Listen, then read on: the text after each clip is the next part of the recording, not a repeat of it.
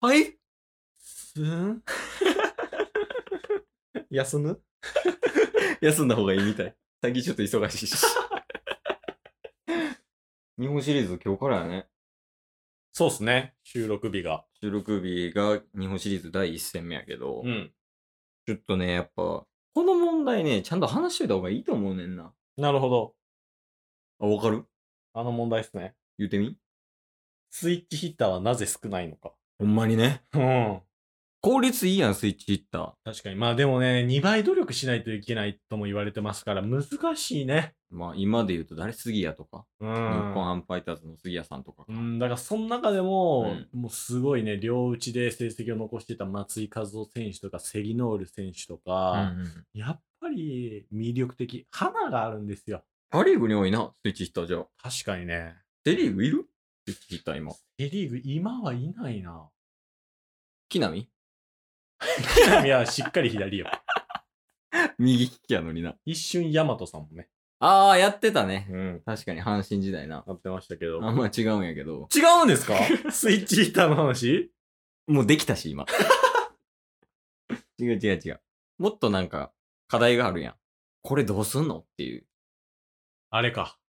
どれや、言うてみ。申告敬ああ、わかる。遠。ね。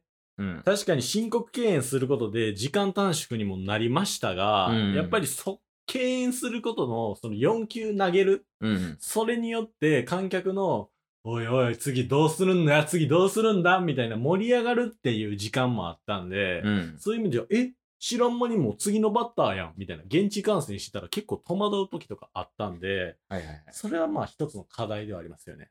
でも申告敬遠さ、うん。あの、してない時代とかやったらさ、はい例えば新庄さんが敬遠玉打ったりとか、ん敬遠のボールがそれて、はいはいはいさよならみたいな、ああいうドラマもね、なくなっちゃったからな。確かにね。それも問題やな。うんまあ違うんやけど。違うんですか違うんです。もう今話せたからええけど。なんかぬるっと漫才みたいになってますけ ど。確かに。しかも長尺の。確かにテンポ悪いし。違う違う違う。違うよ。DH よ。 DH。 DH。DH ってあれ何の略なん DH ですかうん。ディフェンシブヒーター。へー。知らないですけど。ですよね。うん ヒッターは多分、でも合ってるやろうな。あ多あ。分。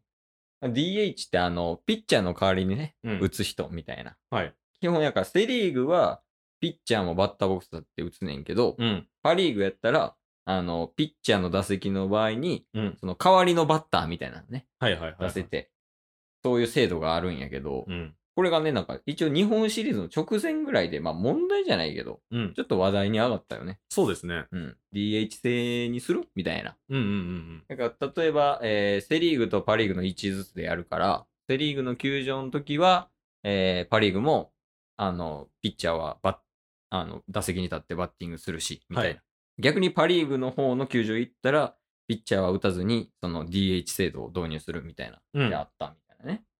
それが、まあ、全部 DH にしようや、みたいはい。な感じになったけど、どう思うその DH に対して、ピッチャーは打席に立つべき。うーん。正直、うん。どっちでもいいんですけど、うん。統一はするべきなんかなと思いますけど。どういうことでしょうやっぱり、そこの DH あり DH なし、うん。それぞれセリーグとパリーグは、こういうルールの違いがありますっていう魅力うん。が、まあ、それぞれあるっていうのはうん、これまであったんですけど、はいはい。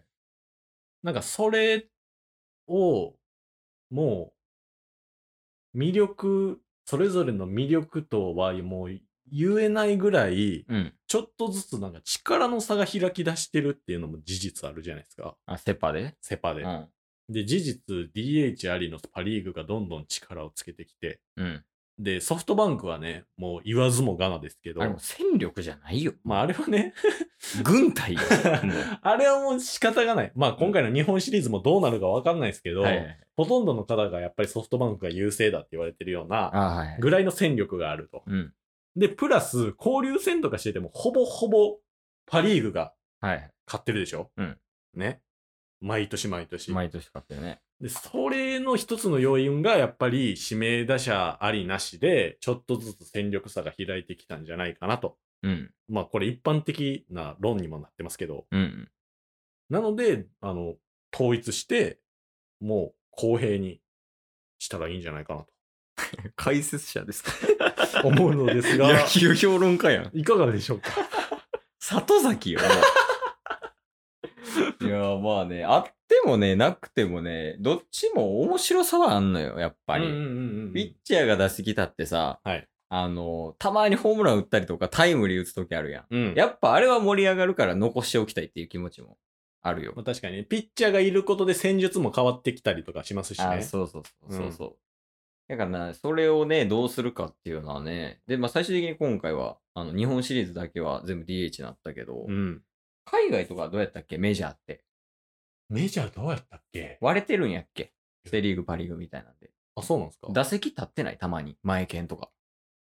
立ってますうんあ、立ってますね、そういえば。ホームラン打ったりとかある確やかにん確かに。だからあ海外はそうなんやろね。そうですね。でも海外に寄せすぎじゃない確か海外が申告敬遠したら申告敬遠したし、に。うん。あの、コリジョン取り入れたら日本もコリジョンやったし。はいはいはいはい。その点についてはどう思いますかまあ、その点については、いいものはどんどん吸収していっていいと思うんですけど、やっぱり日本とそのアメリカ、やっぱり文化の違いがあったら、ある、あれば、人間性とか国民性の違いとかもあるわけで、いいものは取り入れる。だがしかし、日本は日本の良さっていうものがあったりとかするので、そこを鑑みたときに、すべてがすべて海外に寄せるのはどうかなとは私は思うんですよね。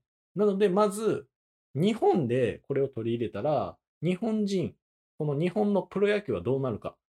メジャーリーグのベースボールとプロ野球はまた別のスポーツとも言われているわけなので、やっぱり日本のプロ野球を今後発展させるっていうことを考えたときに、あのすべてをすべて取り入れるっていうよりは、一つずつね、あのまあ、海外のメジャーリーグから取り入れるっていうのはもちろんいいと思うんですけど、ちょっと一歩引いてね、一旦、日本のプロ野球だったらどうなるかっていうのを検討した上で考えてほしいなと、私は思いますが、いかがでしょうか里崎さん。 何を言っているの わからない。 わからない。まあ、そう、結果から言うとね、チケットボンバーズは野球が好きっていう野だけ球が好きだけやねんけど。野球好きなんですよ。ただね。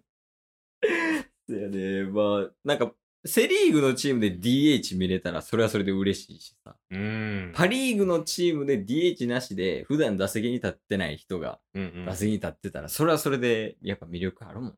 そうですね。難しいよね。そうなんですよね。まあ、うん DH アリアと9番打者を育てられるっていうね。そうやな、シンプルに、あの、バッターを一人育てられるからね、枠としそうてで。すね。で、DH なしでうん戦ったとしても、うん。もうレギュラークラスのうんうん。もうずっとレギュラーやった人がうん一人代打でいるわけじゃないですか。そうやね。ね。相手によって変えたらいいしね。ね。だからもうソフトバンク対横浜 DNA ベイスターズの時なん か、もうそれが顕著に出てたじゃないですか。昔のね、3年くらい前の日本シリーズ。あれ相手デスパイネとか代打で控えてんのに、こっちは音坂とか、なっちゃうから。そうギリギリなんよ、セリーグ は。やっぱそういう意味ではパリーグうんの DH 性が羨ましく、まあもそうやねありますよね。まあ実際にもうずっとパ・リーグ強いもんな。強いですよ。やっぱセ・リーグ頑張ってほしいもんな、普通に、巨人とかに。そうっすね。一応予想だけしてもらえる予想。 予想は、 ?4 歳 児から。まあ4-1で巨人ですね。おだいぶ覆してるよ、そのうん他の人たちのね。内容から見ると。まあ1戦目、うん。菅野選手で、うん。これ勝ちます。ああ、千賀さんに投げ勝つと。はい。これ負けたら終わりです。 まずここ、ここ命がけで取らないといけない。これはもうあれやもんね。警告やからね。 巨人に対する。 ここはもう死に物狂いで。負けたら終わりやぞと。はい。え、最初はどっちやったっけ京セラドーム最初京セラです。ああ、だか京セラね。はい。らもう京セラの時に、うん。もういかに取るか。これ取ったら、うんだいぶ余裕出てくるんで。はいはだいから菅野選手に、うんもう2回投げさせるっていう、はいはいはい。うんそれだけですよ、巨人の戦略は。菅野さんにうん。菅野さんで2勝やん。だかはい。ら残りどうする ?2 勝。残りは、うんあのー、と、あー、戸郷みたいなやつ。そうそう、あ、そうそうそう、戸郷選手。はい。で、2勝よ。ギリギギリリやギリよ、もう。もう、でもそうなったら4勝2敗とかなるか。 そんなギリギリでしか勝たれへんけもど。うギリギリでしか勝てないよ。やー、ダントツやったけどね、セリーグうん。で。パリーグでもさ、DH 使ってても、その弱かったところはあるやん。はいはいはいはいはい。あの、バファローズとか。うんうんうんその点に関してはどう思います里崎さん。ああ、なるほどね。はい。まあもちろん DH が絶対強いっていうよりも、その DH あり DH なしで戦力差が開くっていうのはあるんですけど、同じ DH というくくりで戦っているので、ソフトバンクとオリックスが戦力が開いてしまうのはもうこれどうしようもないと思います。いかんすね、ソフトバンクはね、本当に育成環境が整いすぎている。1軍、2軍、3軍で3軍の施設、皆さんご覧になったことありますかあれはすごいですよ。ね。3軍の施設っていうのは、もう本当に他の2軍だったりとかっていうね、設備をはるかに凌駕しています。それぐらい育ちやすい環境で、なおかつ、なおかつ、なおかつね、いろんな人と切磋琢磨しながらライバルがいろいろいるわけですよ。なのでソフトバンクはもう3軍から2軍からもう全員が強い。全員がもう精鋭集団なんですよ。それに立ち向かうオリックスっていうのはやっぱり難しい。まあオリックス以外もそうなんですけど。里崎さんはい時間です。あ、わかりました。ありがとうございました。ありがとうございました。